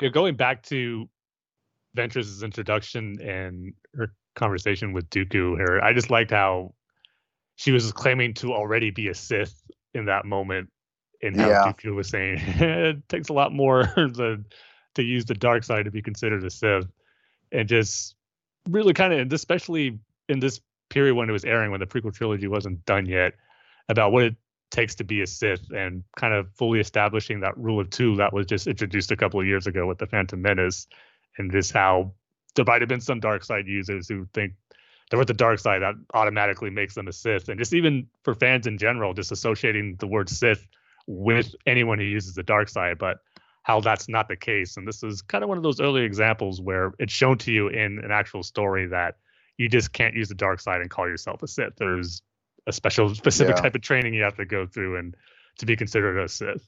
Yeah, and in those old Clone Wars comics and stuff, they had a lot more like fallen Jedi and like dark side acolytes and stuff like that. But yeah, Ventress is obviously kind of like the prime example of a dark side user who's not a Sith Lord. Mm-hmm. And then of course now we've got the Inquisitors and everything, and I think that's kind of even Yeah. more of a familiar concept, but but man, I always loved this lightsaber duel. Just you know, again, just the the style and the pace of it, and just the that cool backdrop of them fighting through the trees and everything. And again, it's it's Yeah. very like kind of stylized for this animation style. Like you wouldn't have a uh, well, I was gonna say you wouldn't have a lightsaber fight in the movies where they're like fighting each other while swinging on vines from trees, and I'm like, well, they they kind of do that in Revenge of the Sith, but um, still, it's very much you know just fits with this whole you know style and tone of the uh, the animated series that they're going for here. But it's a very cool fight. Yeah. Love the music too. And it's in that jungle setting just makes for a great backdrop for this Yeah. lightsaber duel to Mhm. happen. I I love this. This is a great lightsaber scene. Maybe un- one of the most underrated lightsaber uh, animated or live action lightsaber fights. Yeah. Yeah, just I mean one that people don't talk about much nowadays. Yeah, it's great. I love when the rain shows up. Mm-hmm. Yeah. The raindrops falling on the lightsabers. This looks Yes. awesome. You see like the smoke Yeah. come out. Here it comes. Oh, so good. And that was something I was go like remember being kind of hyped about with episode two and the rain battle on Kamino with Jango Fett, how we'd kind of see that effect on the lightsabers, but we never really got that or wasn't really shown in detail how it is here. And it looked awesome right here. it would have been cool to kind of see that smoke effect come out coming out of Obi-Wan's lightsaber in the beginning of that Jango fight. Yeah, and it's just cool seeing the progression of the fight here with like, you know, Anakin getting all tattered and like the, just the different environments they go through, where they're outdoors here, and then in a minute they'll be inside the temple.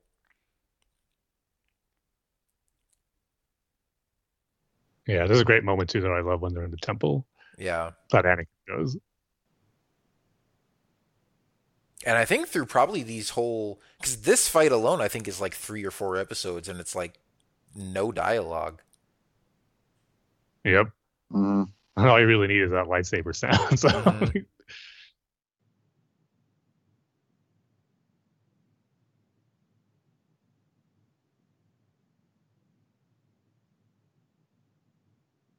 Uh, the, stuff- the lighting of it like is so cool to see the blue glow of the lightsaber being, being the only color while he's in that temple. This visually, just looks so awesome. Yeah, and then the lighting on their faces right there with the close Yeah. up. Yeah, man, this was a really well staged, well directed, Mhm. everything Mhm. battle. Yeah. No, I told you it's it's a it's it's underrated, man. It it Yeah. definitely is not held in the best or in the highest regard, which is unfortunate. Oh man, that Anakin just crushed her. This move right here, where she uses the force and Anakin just takes it and just continues plowing through. That's just Mhm. awesome.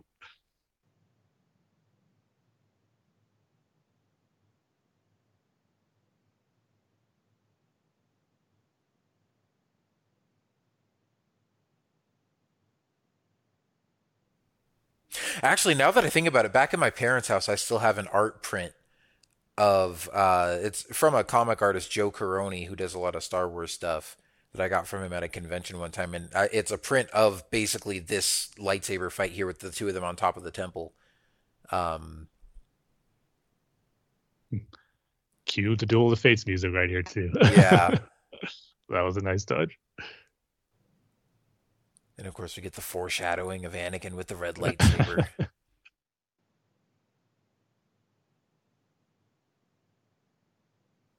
And it's cool because, like, obviously, as far as like thematic storytelling and where we know Anakin's story goes, this is like a little on the nose, but it still works. Oh, totally. Even those quick little flashes we get of Qui Gon, Obi Wan, and Yoda there. Yeah. Small little touches like that.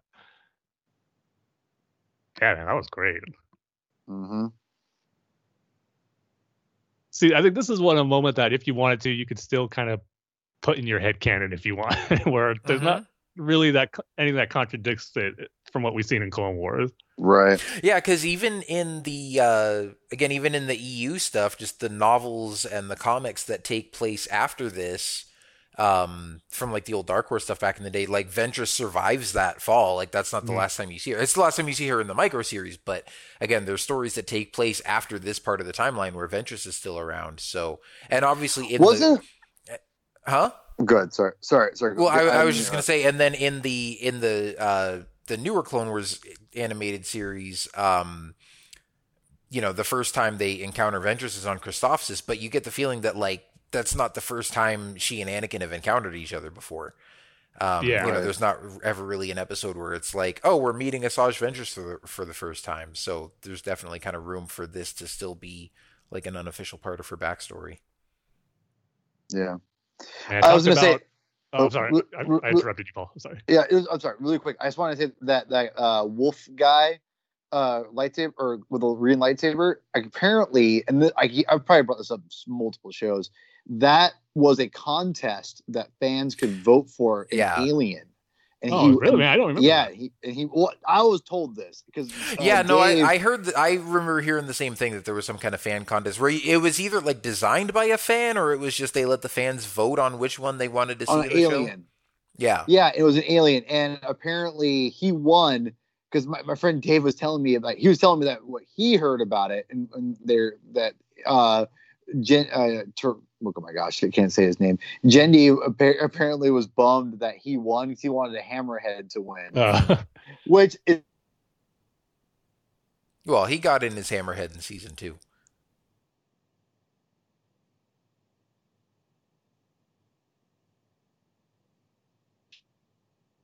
Man, Sorry, I remember this episode being so hyped because of yeah. who we're going to see in this, yep.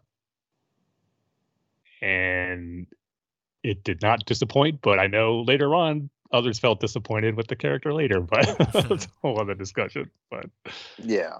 I just remember the build up to this whole um, the final episode of this season of Clone Wars is going to showcase the new villain for episode three, and we just got a little glimpses and teases of him at this point. So this was a, a big deal, a really big deal. I remember, and just the build up to his appearance and how he makes his presence known. Was, I just thought it was really well done, just building up the tension of just what type of foe General Grievous is going to be. I thought it was really well done. Mhm. Yeah, I can definitely see how if you saw this before Revenge of the Sith and this was your first introduction to Grievous and you were expecting this to be how he was in the movie, that you might be kind of let down by it. Yeah, Mhm. it's come. That's why I'm curious. I don't remember. Like, obviously, Lucas gave him the okay. You know, introduce Grievous in this animated series is going to be cool. But just if he knew they were going to go this route and take him this far with what he can do from what he had in mind, or if if that surprised him, or if he was just okay with it and would be fine not doing the same thing in the movie. I'm just kind of wondering if well, he felt they went too far or not with how with how they portrayed Grievous here. Yeah, I think. I mean, obviously, like George gave the sign off on this, but at the same time, I know he wasn't as involved in this as he was with like the the Clone Wars stuff with Dave. Like you know, where he was working definitely. side by side with Dave and giving him all the story ideas and stuff. I think this was more just like him kind of signing off on stuff that came across his desk or maybe having a few meetings or something because I, I specifically remember like the discrepancies between this version of grievous and what they saw in the movie is that they just saw like the artists working on this show saw like early concepts of Grievous and like that's all they had to go off of because they were designing you know they were making this in like 2002 2003 whatever so it was still early in production on Revenge of the Sith um and so I don't know if like George gave the sign off on it and then just changed his ideas later, or if they were just because I'm sure like again if George is in the middle of making Revenge of the Sith at the time, maybe he wasn't like super involved in that process, and he was like, yeah, it's close enough. You guys go Mhm. do your thing. Um, Yeah. So it just obviously didn't completely line up in the end, but Well, let's be real. What what is what does uh George's history tell us? Uh he changes his mind all the time. So yeah, let's it's probably what But- ended up happening. Yeah, he could have just all of a sudden think, you know what, I want Grievous to be more of that twirly mustache cowardly villain. Yeah. you see in movies all of a sudden. It's okay. who apparently Again, I love this still a build-up. good enough fighter to, you know, have killed a bunch of Jedi's and taken all those lightsabers from him. So Yeah.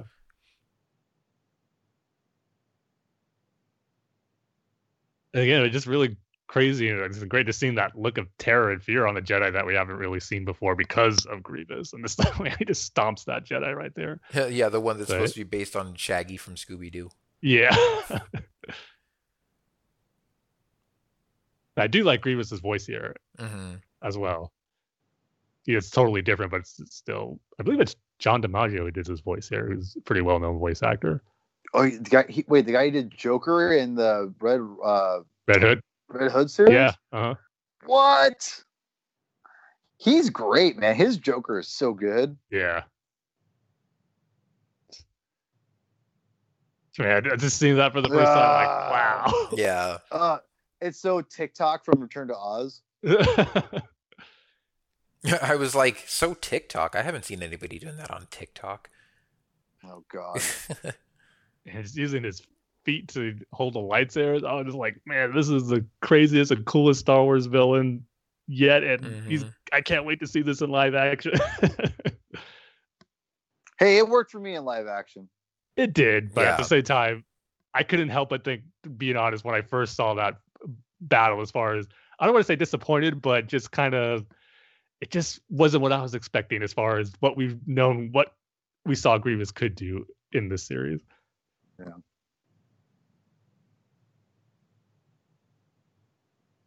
We didn't see him do that though. it looked cool. Yeah.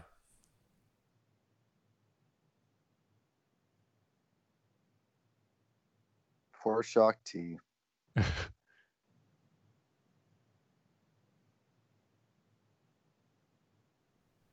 Yeah, he puts a hurting on these guys.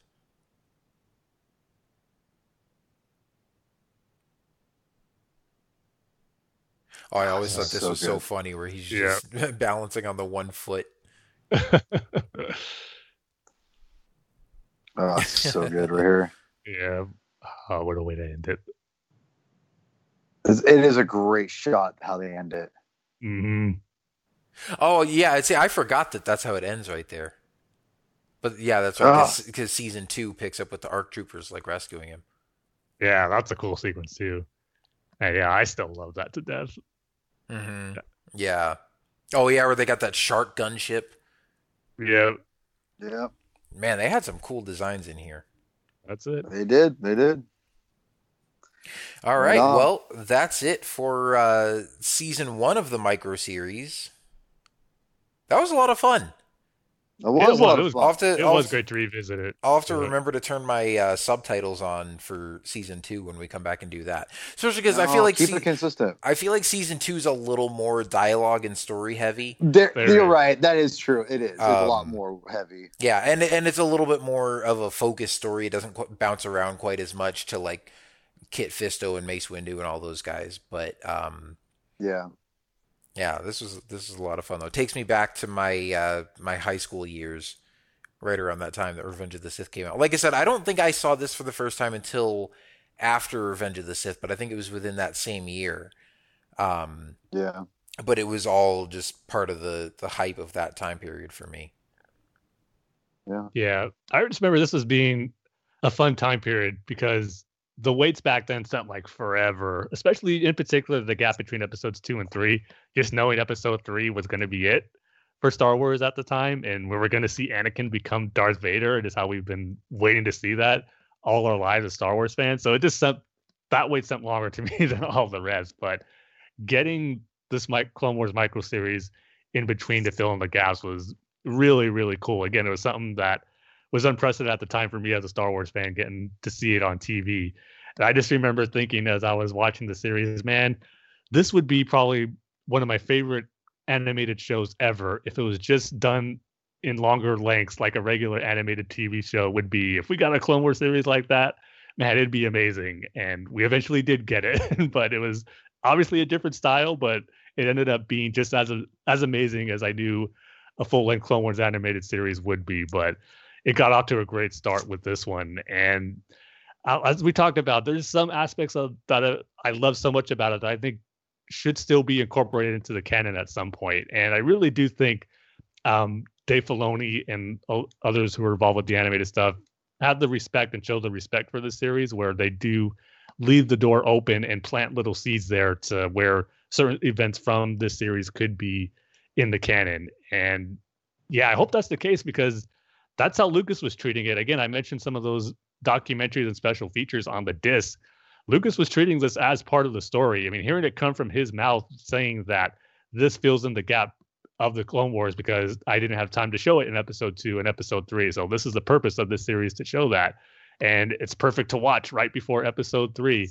And I do think there's a lot of aspects of there that still hold up for that to be the case. But yeah, it's still great. It's still holds up really well on its own, but at the same time, you could still uh, put it in your Star Wars headcanon if you do that or like to do that in certain instances. But it was just great to revisit it. As I said before, it's been a long time since I've seen this all the way through. I think we talked about it before we recorded, but when I do go back, it's usually the second volume I watch the most, just because of how it leads into episode three and some of the really great moments we get in there. But this one had a lot of them too that um, it was just great to revisit and be reminded of, of just how some of the great Star Wars content we were getting back in the early 2000s. So yeah, this was a lot of fun. I just really enjoyed watching these again. Yeah. Super cool. Yeah, definitely. Um, well, we. I guess we haven't officially decided yet, but you know, our, might as well for our next episode come back and do season two. Um, Yeah. we'll see if I'm any, ready for it, yeah. yeah, we'll see if any news drops before then or anything that we got to talk about. But, um, and of course, like I said, the nice thing about having this just be a a short, like one hour, the whole season being an- an hour long, is we can talk about news or have another discussion and then do this at the end, kind of like we did with this one. So, um, but uh, yeah, hope you guys have enjoyed it. Um, hope you got to watch along with us, and if not, hope you at least enjoyed hearing us talk about it. Um, but yeah, it was fun to to go back and revisit some uh, 2003 Clone Wars. Um, and uh, yeah, we'll be back with more. But before we head out, uh, Tim, I know we got a couple comments and stuff about this when you posted about it on Twitter earlier. So what do we got from the listeners about the Clone Wars micro series? yeah, just kind of kind of echoing our thoughts, just how great the series was at the time. I know Hassan Scarborough at Fetmatic says, you know, green heart this series.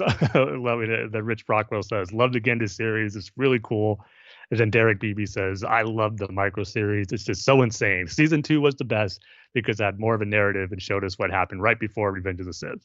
But better yet, this is the only time Grievous got to be badass. so, as we talked about here. So, yeah, just a lot of great memories. I think a lot of fans who watched this at the time uh, got to remember. So, yeah, the I think our remembrance and reverence for the series that we were talking about and how it still holds up is echoed by a lot of fans who saw it there. So, which is really cool to see.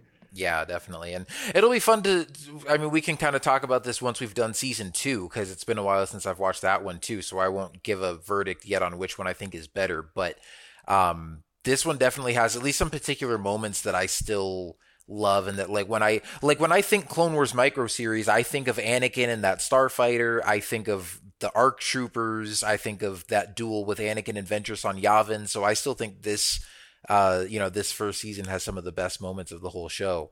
Um, but season two obviously has some great stuff as well, and we will uh, get to talk all about that next time. So um, that's going to do it for now. As always, uh, you know, thank you to you guys that chimed in with your thoughts on Twitter, and if you wanted to join the discussion with us as well, you can follow us on Twitter at Star Wars TSC. You can check out our Facebook at facebook.com/slash Star Wars The Saga Continues. You can send us email at Star Wars TSC at gmail.com, and you can check out our website at starwarstsc.com to find all of our latest episodes and news stories and all that good stuff over there. Um, of course, be sure to check out uh, thunderquack.com for all the awesome podcasts in the Thunderquack Podcast Network, including Rebel Cells, which I will also be joining uh, as a host uh, this summer coming up when the Bad Batch airs. I'll be on there with uh, Mike and Joe Hogan, and we'll be talking about um, all the episodes of the Bad Batch weekly. So uh, Nice. that'll be fun as well. Um, of course, I'll still be on here doing my thing with you guys, and we'll be, you know, talking about it as well. But we don't record every week, and we won't be covering every episode. So, um, if you want to hear me talk more Bad Batch, you'll get uh, just a double dose of that. So, um, that'll be a good time. But um, thank you everyone for listening. We'll see you next time, and may the force be with you. See you next time, everybody. God, free, come on!